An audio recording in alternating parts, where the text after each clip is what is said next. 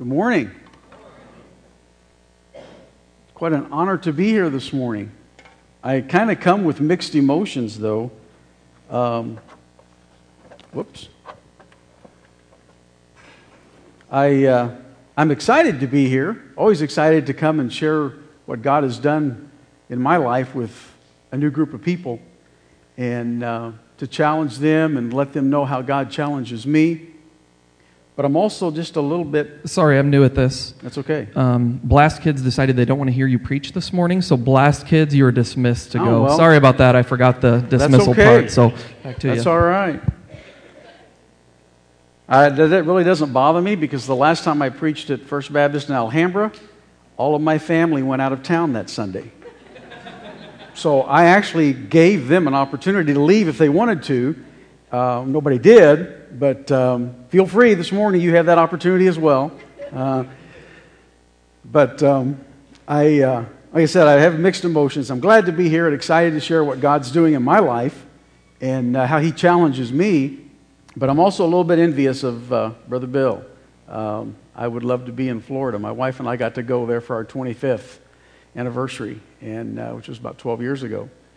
So I'm anxious to go back. I'm looking forward to be able to go back and enjoy that. And I, I have, to, have to admit that when I told him about that, I told him about a place in Florida near the, in the Everglades area, the Corkscrew Swamp Sanctuary. Some of you may be familiar with that. Um, just recently, there was a post, um, I think it maybe was on Facebook, but where a large cat actually came down the boardwalk. Um, as people were walking along that boardwalk, you can walk through the swamp. So I'm kind of, I was kind of hesitant after I saw that. I maybe shouldn't have told Brother Bill about that. Uh, might have put him in some danger. But um, I wanted, like I said, I wanted to share with you what God's been doing in my life. And before we go there, let's just have a quick word of prayer and ask God to bless His word and speak to our hearts. Father, this morning I thank you for this opportunity. I thank you for the opportunity to be able to share with these people what, what you are doing in all of our lives and what you can be doing. Father, I would just pray this morning that nothing I say or do would take away from your word, but that as you promised, your word would not return to you void, but that it would accomplish what it set out to do change our hearts as we come to know you personally and trust you as our Lord. We'll just give you the praise in Christ's name and for his sake. Amen. This last Easter season, I have been going through some, some Bible readings, and I went through a passage that took me through the book of Luke. And so, as I went through the book of Luke and took me all the way through from the birth of, of Christ all the way up to his ascension, I was an exciting experience, an exciting time to be able to read through some of those things again. And you've had that experience, I know. You can read one passage, and several months later, you go back and read through it again, and what happens? You see something totally different. The Lord brings something totally different to your, to your mind, opens your eyes to something that you totally missed before. And He did that to me this time as I read through the book of Luke. I didn't get much past the first few chapters before He said, Stop. I need you to focus on something. I need you to focus on something that you're dealing with on a daily basis. And as I looked at the, the book of Luke and I looked at, the, at John, John the Baptist, and I saw the things that he went through, I realized that maybe not on the same scale, but in the same vein, I was going through the same kind of unpredictability in my life that John was going through. And so God challenged me as I continued to read about John and about his life and his preparation and proclaiming the Christ that was to come he began to challenge me how I handle unpredictability in my life, how it affects how I witness for Christ, how it affects my daily life, how other people see that in my life. And so I had to stop and evaluate when something comes up in my life that's totally unpredictable that I've not prepared for. How do I handle that? How do other people see me handle that? How does that affect my relationship to God? It's an eye opener. Um, if you've never had that opportunity, you've never taken that time, I encourage you to do that. And as we go through this morning, you will have that opportunity, I guarantee you, to spend that time with God and let Him show you how you can handle that in your lives. You're all going through something different. Every single one of you are dealing with issues, dealing with things that you did not plan for yesterday. And there will be things tomorrow that you are not planning on dealing with today. How are you going to handle it? How will God shine through in your life? That's what I had to ask about myself. How is God going to shine through in my life tomorrow or the next day or the next day as those things come that I'm not prepared for? Will I just give up? Say, I can't handle it, I'm done.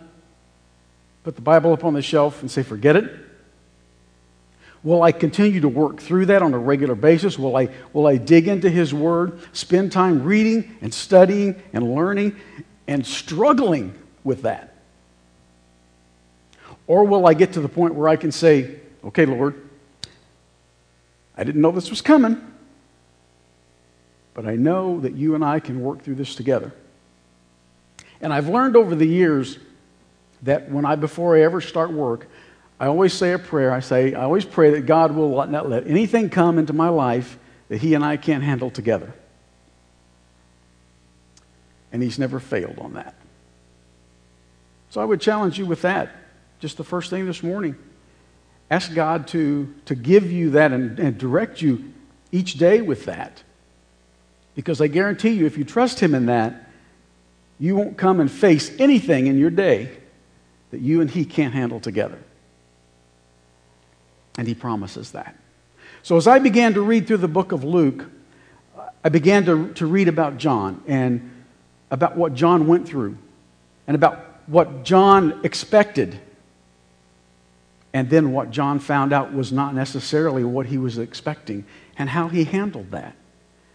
So in the first in Luke chapter 1, if you have your Bibles, if you would turn to Luke chapter 1, we kind of get the beginning of John. We find out how John, the, John started. John's life began, and we hear about Zacharias, his dad, and Elizabeth, his mom. And we read about the, the place that Zacharias played in the temple and the very beginnings of, of, of John's heritage. And we read that in uh, beginning with verse 5 there was in the days of Herod, the king of Judea, a certain priest named Zacharias of the division of Abijah. His wife was of the daughters of Aaron. Her name was Elizabeth. And they were both righteous before God, walking in all the commandments and ordinances of the Lord, blameless. But they had no child, because Elizabeth was barren, and they were both well advanced in years. Does that sound familiar to another Old Testament couple? It was the same situation. As I read through that, it's just amazing how, as I read through, the Lord says, Hey, remember this? Hey, remember this? Hey, remember this? I talked about this once before. Hey, do you remember when I, when I covered this with you and when you read this and I, I shared this with you and I taught you this? And He does that all the time. And so that, that came up, and he said, Hey, remember Abraham and Sarah? Remember their situation? And I thought, Yeah, same situation there. Same thing they went through. Zacharias had been praying and asking for a child. So it was that while he was serving as priest before God, in the order of his division, according to the custom of the priesthood, his lot fell to burn incense when he went into the temple of the Lord and the whole multitude of people was praying outside the house of incense. Now, I have to interject one thing here for you. This is, this is additional, so you don't have to pay for this part of it. This is all, this is free. But this is something that I, the Lord revealed to me through this, and I can't, I can't go through this passage without sharing it with you. And I'd like to read a little bit of MacArthur's notes as he talks about verse 9. This was a high honor for Zacharias. Because of the large number of priests, most would never be chosen for such a duty. No one was permitted to serve in this capacity twice. Zacharias no doubt regarded this as the supreme moment of a lifetime of priestly service. The incense was kept burning perpetually just in front of the veil that divided the holy place from the most holy place, or the Holy of Holies. The lone priest would offer the incense every morning and evening while the rest of the priests and worshipers stood outside the holy place in prayer. Zacharias had a, had a great honor, great opportunity as the priest. And he alone would enter into that. In the, the history of the temple, there was the veil. And on this side of the veil was the holy place where the priest stood and offered the incense. On the other side was the Holy of Holies, where God dwelt with the Ark of the Covenant and the cherubim. And the priest had that opportunity to go before and to offer those sacrifices and that incense, burn that incense for the people, for their sins. Zacharias had that distinct opportunity. And as I read through MacArthur's notes and I began to, to picture in my mind what Zacharias was actually doing, then it brought up the, the picture and the memory of, of Jesus' death on the cross. And if you remember when Christ died on the cross, Matthew tells us that the veil was rent in two when Jesus gave up the Spirit.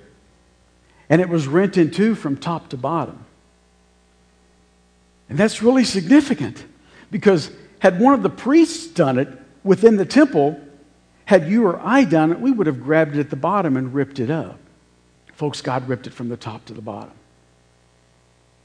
When Christ died for you, that veil was rent in two. And you realize what that veil signifies. It signified the separation from man to God.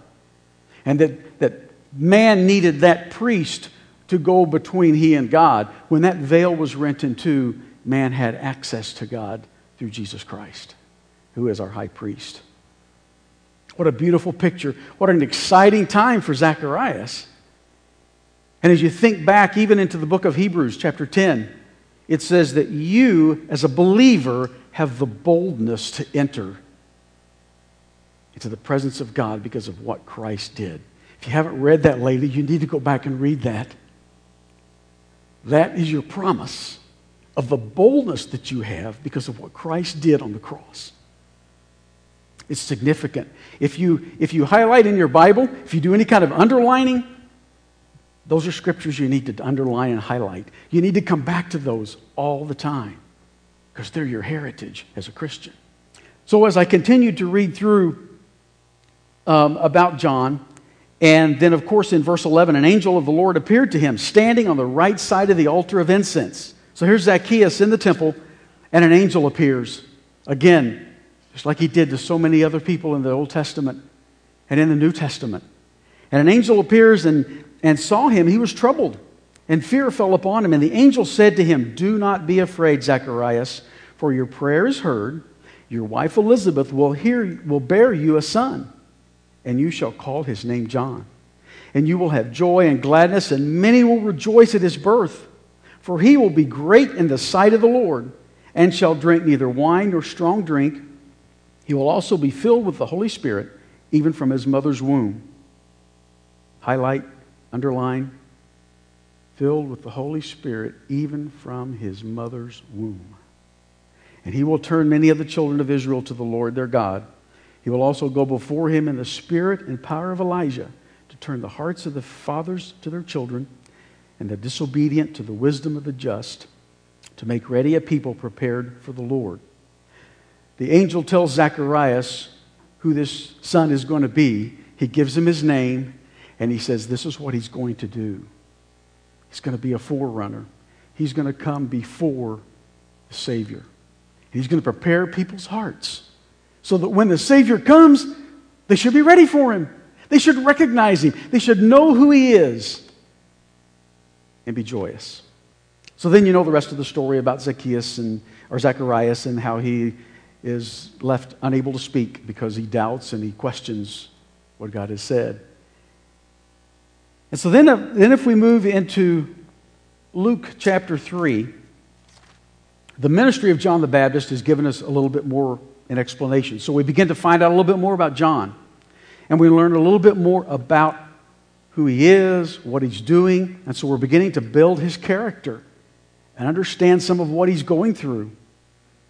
Now, in the 15th year of the reign of Tiberius Caesar, Pontius Pilate being governor of Judea, Herod being tetrarch of Galilee, his brother Philip, tetrarch of Iturea, and the region of Trachonitis, and Lysanias, tetrarch of Abilene, while Annas and Caiaphas, Caiaphas were high priests, the word of God came to John, the son of Zacharias, in the wilderness.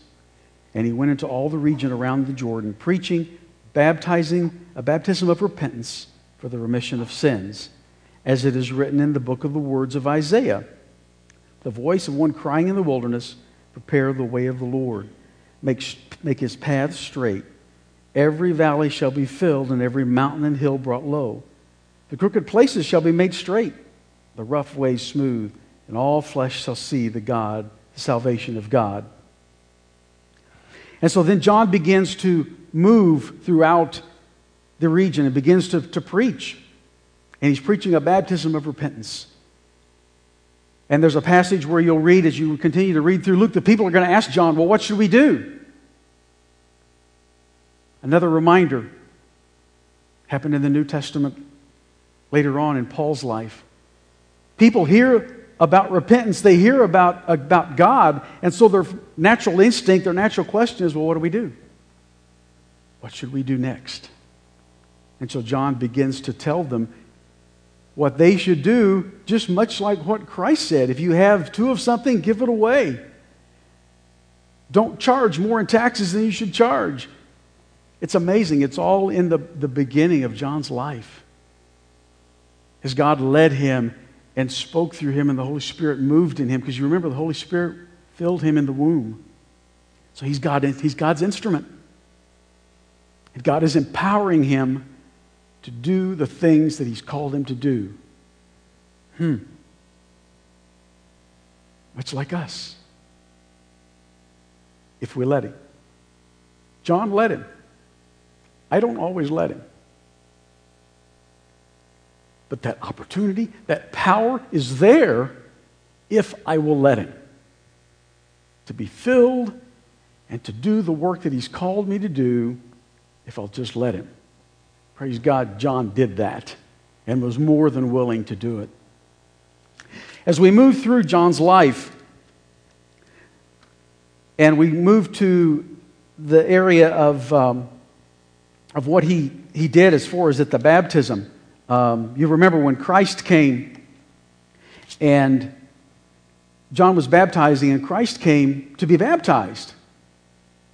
And John says to John said to Christ, I shouldn't be baptizing you. You should be baptizing me. And the, the events that took place where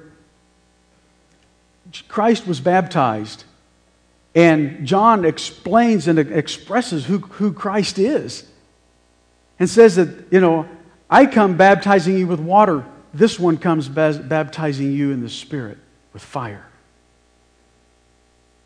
John recognized who Jesus was. He proclaimed him to be who he was.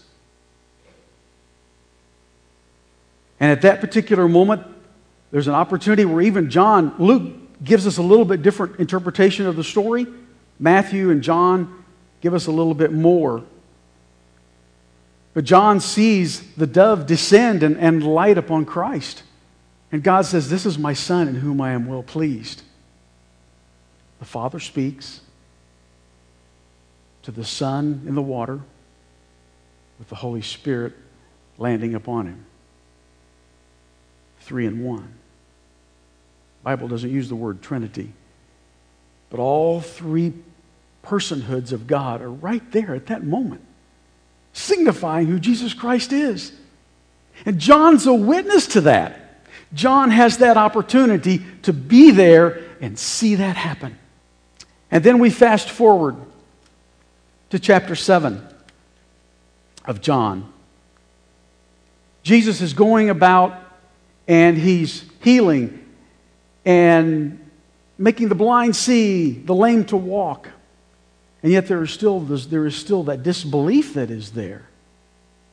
And Luke tells us that in that interim, there's a spot there where Luke tells us that because of John's testimony and John's refuting of what Herod is doing and the, Herod, the sins of Herod, that Herod puts him in prison. And so we know that Herod is a pretty wicked man. And John basically confronts him with taking his brother Philip's wife and says, tells him that that's wrong. And so, because of that situation, because of what John is preaching, and Herod feels convicted. You know he does. Because John is confronting him with his sin and saying, This is wrong. You're doing the wrong thing. And so Herod puts him in prison. And in chapter 7, we hear the story of the widow's, the raising of the widow's son. Another, another episode, another time where Jesus works a miracle and raises a, a son that is dead. And at this particular point, in verse 16, it says, Then fear came upon all, and they glorified God, saying, A great prophet has risen up among us, and God has visited his people. Highlight, underline. Whatever you, whatever you do, it's significant. The people have recognized that God has visited them in what Christ is doing. And so this report went out, went out about him. So the disciples of John took this back to John in prison. And the disciples of John reported to him concerning all these things in verse 18 of chapter 7. And John, calling two of his disciples to him, said to him, said to them, to Jesus, to go back to Jesus and say, Are you the coming one, or do we look for another? That's the point at where I had to stop. Because I remembered back to what John had done and who John was and the experience that John had with Christ and the testimony that John gave of Christ.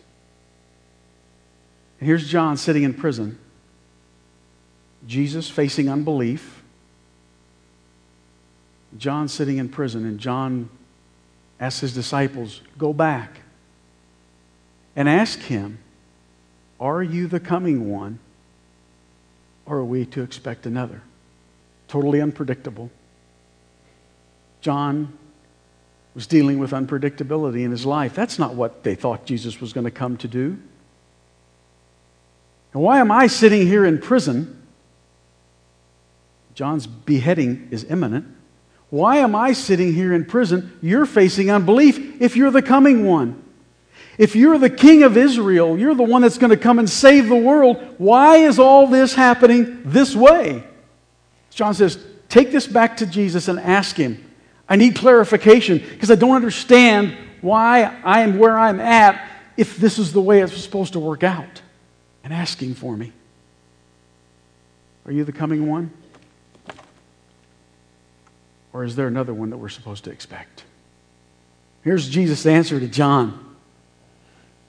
He said to them, and I can just picture Jesus, you go tell John the things you have seen and heard that the blind see, the lame walk, the lepers are cleansed, the deaf hear, the dead are raised, the poor of the gospel preached to them. And blessed is he who is not offended because of me. You go back and tell John all the things that are happening despite his predicament, despite what he's going through, you go tell him what's happening. Remind him of all the things that are going on and reassure him that he doesn't need to question. And in 23, and blessed is he who is not offended because of me or who is not, a, who is not caused to stumble. Highlight, underline. Are you offended? Because of Jesus? Do I become offended in my life because of Jesus? Yeah, probably so. More times than I'd like to admit. But Jesus said, You go back and tell John. Blessed is he who is not offended, who is not caused to stumble because of me. And so the Lord led me all the way through John and said, You deal with unpredictability in your life. John's dealing with unpredictability in his life. How are you going to handle it? Are you going to give up on me? Or are we going to work through this? And so God said, I need you to look at another scripture. Because I want you to imagine John sitting in prison with his death imminent. You all know the story of that. And I want you to, to think about John remembering a passage of the Old Testament as he's sitting in prison. The Lord led me to Habakkuk chapter 3, which is the prophet's prayer. of all the passages, he would lead me to a passage called the prophet's prayer. And then he led me through that, and then we got to the very end. And he said, I want you to focus on these two verses. I want you to focus on the hymn of faith. And that's what it's titled in my Bible, the hymn of faith. So I can imagine, I can picture John sitting in that prison, and I can imagine him probably not saying this, probably much like Paul and Silas. I can imagine him probably singing this. Though the fig tree may not blossom, nor fruit be on the vines, though the labor of the olive may fail, the fields yield no food. The flock may be cut off from the fold. There be no herd in the stalls. Yet I will rejoice in the Lord. I will joy in the God of my salvation. The Lord is my strength. He will make my feet like deer's feet. He will make me walk on my high hills. Can you picture John saying that? After being reassured of who Christ is, dealing with the total unpredictability in his life, probably at some point even feeling like a failure, I can see him reciting that. I can see him, hear him singing that. And you guys heard that when you came in this morning. You heard that song, which we're going to close with. And God challenged me to believe that. He challenged me to to trust Him in that. And so this morning, that is my challenge to you. As I take on that challenge, I'm going to pass it right back to you. And I'm going to ask you no matter what you're dealing with this week, no matter what kind of unpredictability faces you tomorrow morning that you're not planning on today, I challenge you to pray or sing this prayer, this hymn of faith, every day for a week and see how it changes your life. It's going to change it. I guarantee you it's going to change it. If you're serious about it and you believe it and you trust God in it, it is going to change your life. And so I ask you this morning, as we close, I ask you to pray this prayer with me. You can sing it. You can pray silently. But I ask you to pray this prayer with me and trust God to do it. The Bible is full of promises. And every promise God made from Genesis 1 to the very end of Revelation, He has either already kept or He's in the process of keeping. And you can read passage after passage of those events and the promises that God has made, and you can read chapters later, books later, where God has promised that and He's answered it. So this morning, I ask you to pray with me as we close and let God help you face that unpredictability in your life. Father, this morning we ask you to speak to our hearts. I pray that, Father, if there is one here this morning that does not know you as Lord and Savior, I pray this morning that your word would reach them this morning, that they would be convicted. Convicted even as Herod was convicted. Father, that they would come to trust you and know you as Savior. And I offer my commitment this morning to you that this week I will pray this prayer every day for a week. And Father, I trust you to change my life because of it. Father, though the fig tree may not blossom, nor fruit be on the vines, though the labor of the olive may fail, the fields yield no food, though the flock may be cut off from the field, fold, and there be no herd in the stalls, yet I will rejoice in you, in the Lord. I will joy in you, the God of my salvation. Thank you, Father, for what you've done in our lives. We look so expectantly forward to what you're going to do in the future. And we will give you the praise in Christ's name and for his sake. Amen.